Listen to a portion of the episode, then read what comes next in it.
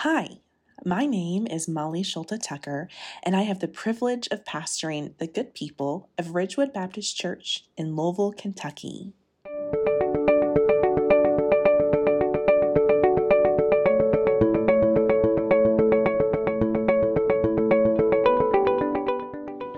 On October 22nd, 29th, and November 5th of 2023, we are talking about All Saints Day the rituals and beliefs we have in this life about our next life, what Scripture tells us, what we do as a culture, and how we honor the dead. If it sounds morbid or depressing, you're probably with most people who avoid talking about death because it's hard, it's final, it's permanent, and we do everything we can to avoid it until we can't. It's the one experience we all share as human beings. But maybe in the midst of loss, in the moment of remembering, as we do on All Saints Sunday, we might find hope.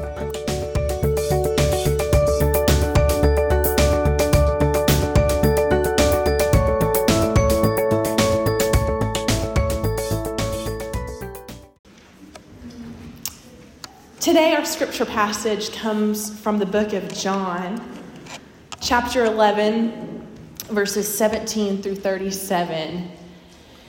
And usually you will hear this passage as Jesus and Lazarus, um, the family's disappointment that Jesus didn't get there sooner. But I want you to listen with perhaps a different ear today. Listen for what you notice they are doing as Jesus gets there. Listen for what you, what you notice about about time or, or rituals, as, as Hollis said we're talking about today.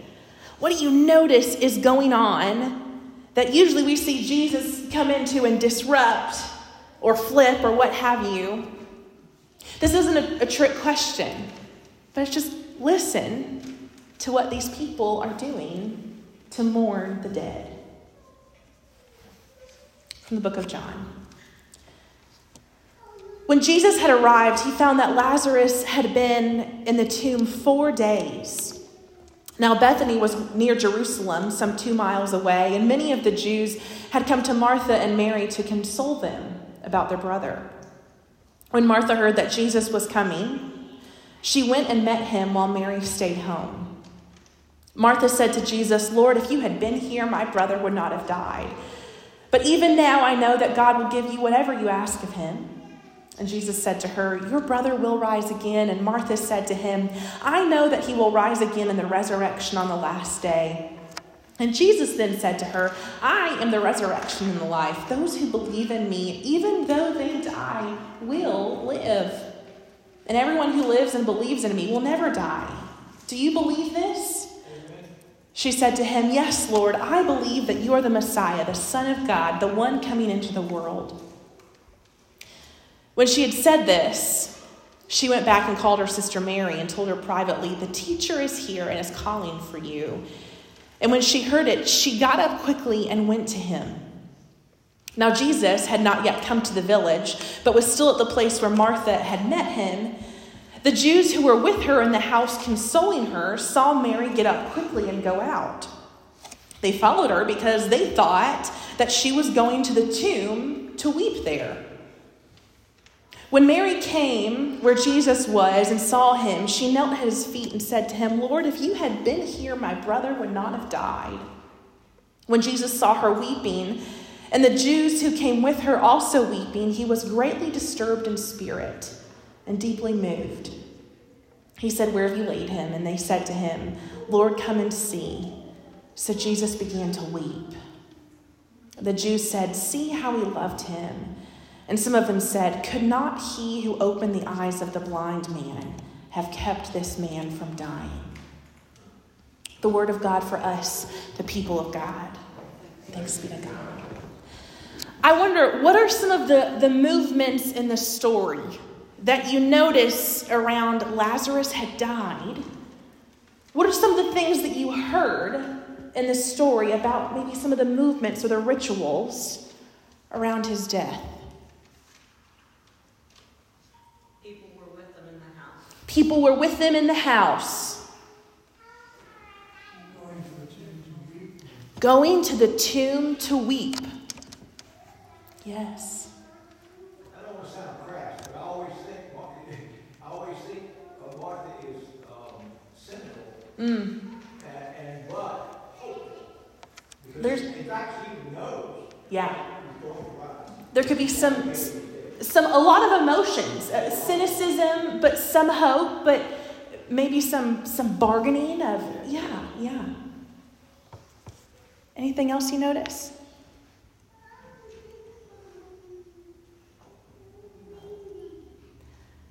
I love how sure they are. I mean, I know she's had everybody that wrote said, if you've been here, Mm-hmm. they know who he is. They know who Jesus is.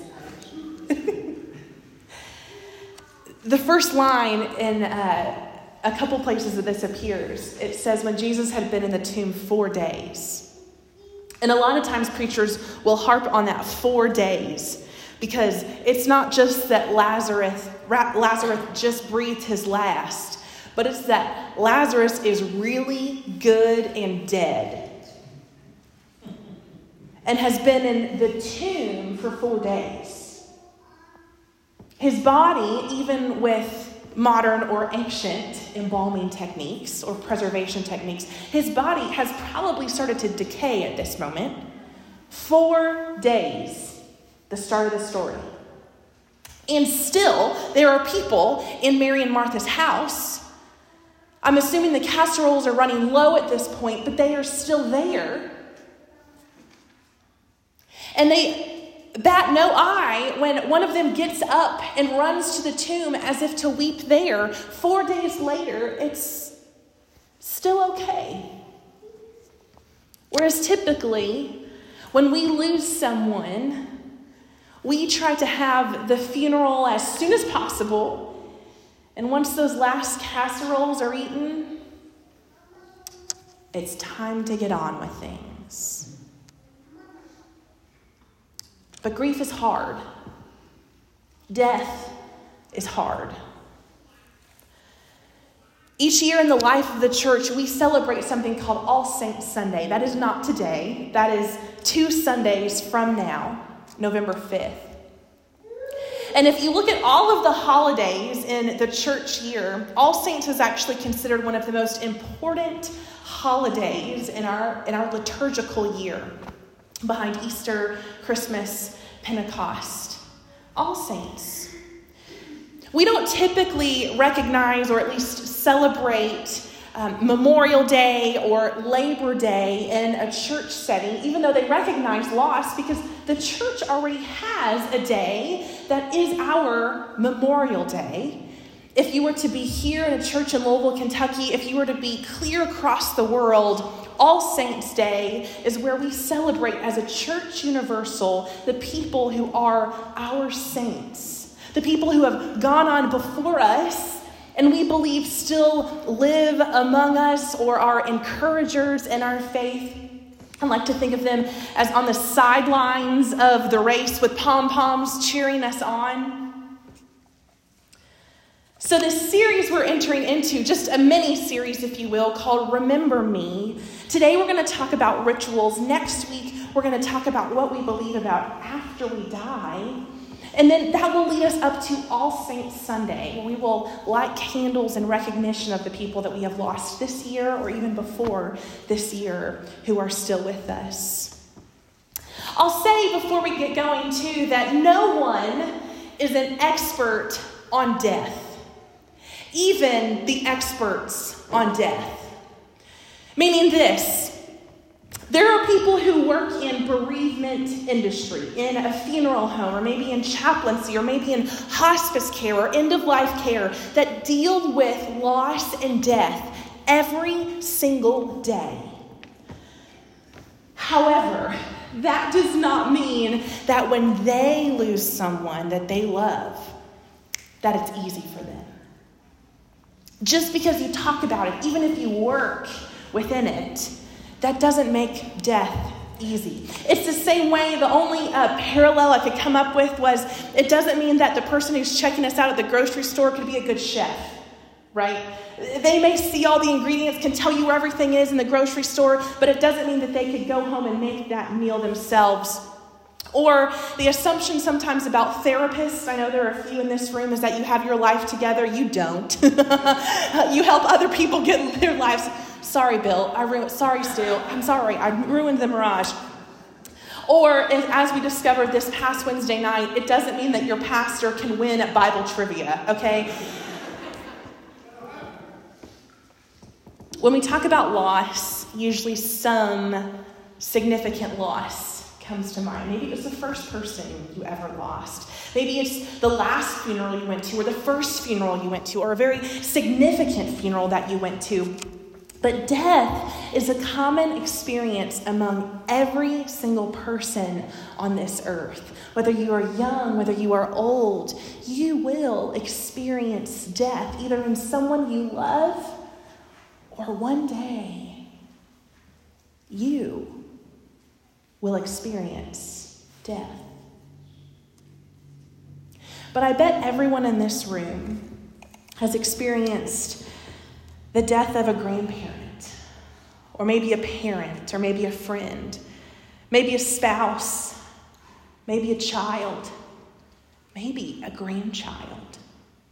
Maybe that was from cancer. Maybe it was from some kind of bodily illness. Maybe it was from some kind of addiction. Maybe it was from suicide.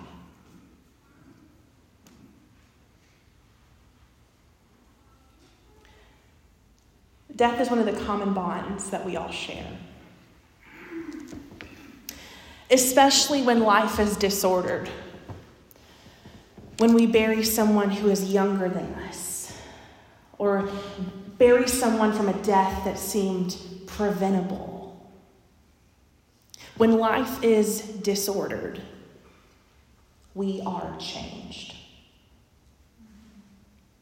Because it doesn't seem fair so we doubt the justice of God. Or it makes us not feel stable in our faith that we've said for so long because we can't predict everything anymore. And it's not controllable. Death isn't controllable, and sometimes that means we drill down harder in trying to control what's around us. But no matter how we've experienced it, it connects each one of us. But we don't talk about death very often because it's so depressing, isn't it? To talk about death. So here's why we're doing this now. It's the same reason that three or four years ago now we did a study on grief. Because when you actually enter into grief or when you actually have loss, your emotions are so high that nothing else can come in. It's why I've always secretly wanted to do Advent in July. Because when we do Advent around Christmas, we are all hyped up on the holly jolly.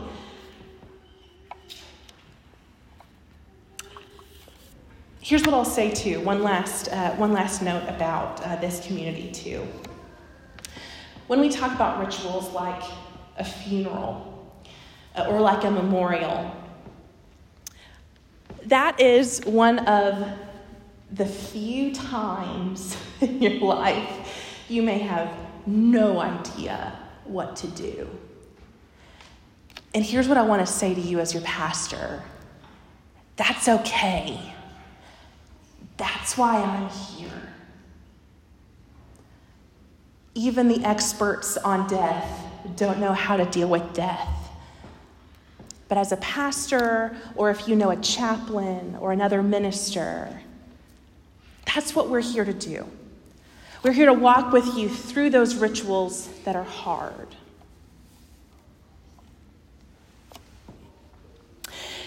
Author Mitch Albom once said that rituals are formulas by which harmony is restored. You have that on the front of your bulletin if you want to take it home with you. Rituals are formulas by which harmony is restored. If you look throughout human history, there is a pattern of burying the dead. And it's not something we started in modern history. It has happened for thousands and thousands of years. And so, like a good master student from Duke Divinity School, I opened Google and said, Why do we bury our dead? And after sifting through some weird pages,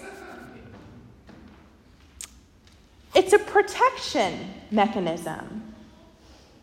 It's something that we just we do and we know we're supposed to do it, but in a way it's a protection mechanism for both both us and the person that has died.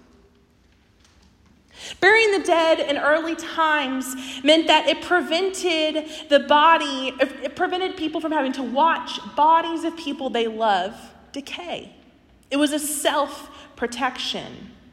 But also, if you want to know why we bury six feet down, it's to prevent theft or to prevent animals from finding these bodies.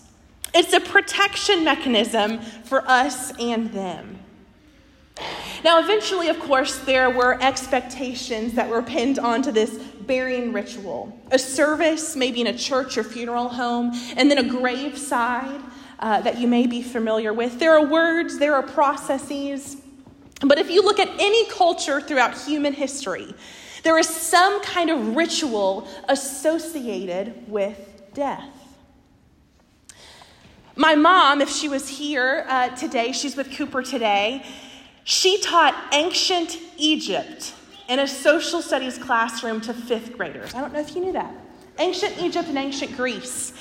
And one of the projects that I had to do as a young fifth grader was I had to go to uh, the Kroger butcher and ask if there were any pieces of meat that had fallen on the floor. My entire class had to do this.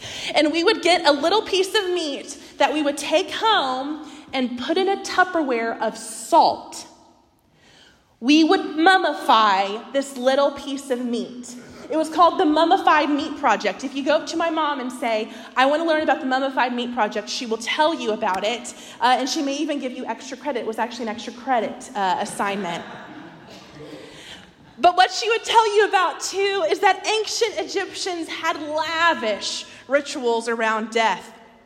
There's something called canoptic jars. If you have seen, they kind of look like not mason jars, but, but large jars with heads of animals that would symbolize different gods.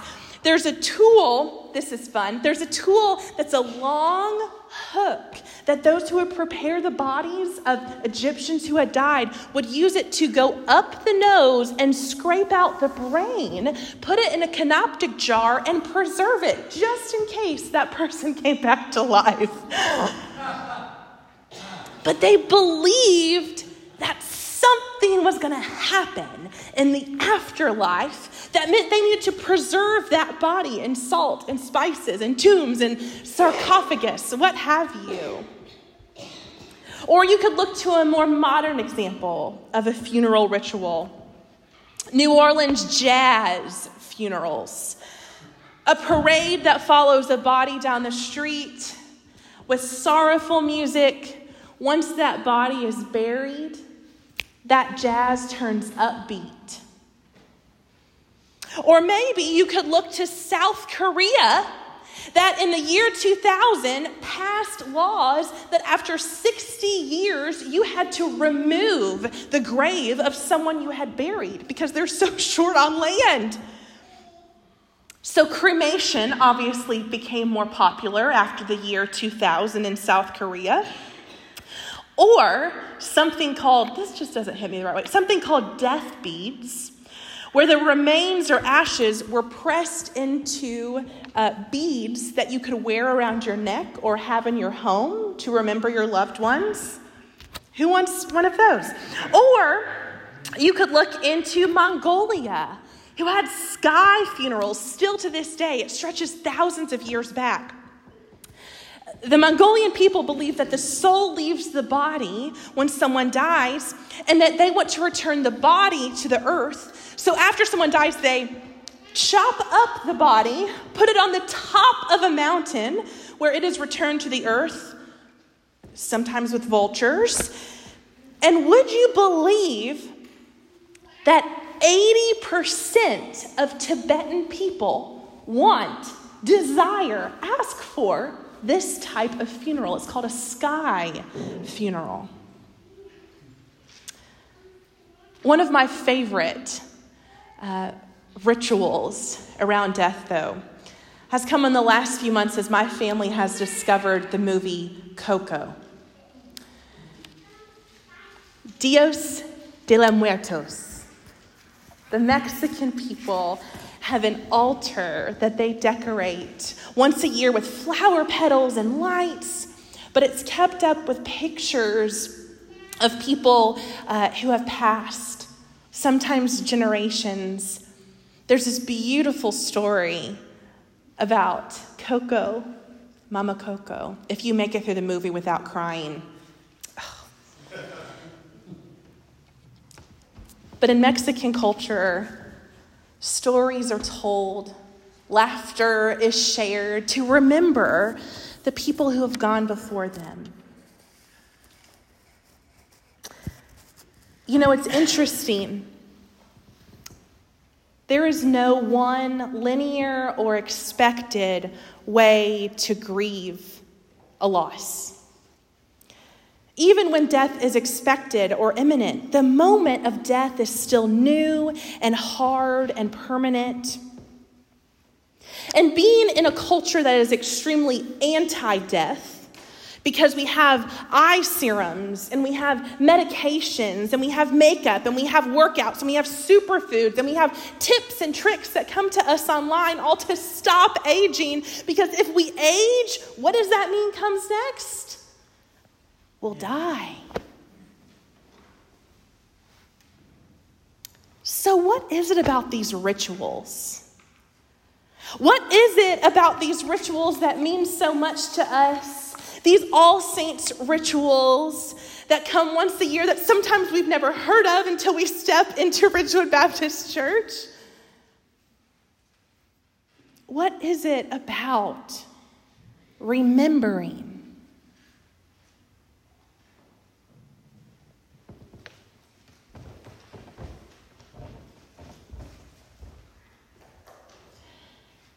Each week, we come to this table as a ritual with hope that it will restore harmony to our souls and our community and maybe even the world. So when Jesus was eating with his disciples, he didn't give them a theology of death and afterlife. He gave them symbols of his body, his presence with them. And he said, Remember me. Jesus didn't say, Remember his death. Remember his life, his words, his teaching, his humanness, his emotions, his turning over tables, laughter with the disciples, his death be something that would stick with us because of its violence, its magnitude. He knew that. But before we even got there, Jesus said, Remember me. That is how you continue forward with this ritual. You remember, you don't forget. You remember me. Jesus said there's no shame in remembering who was with us.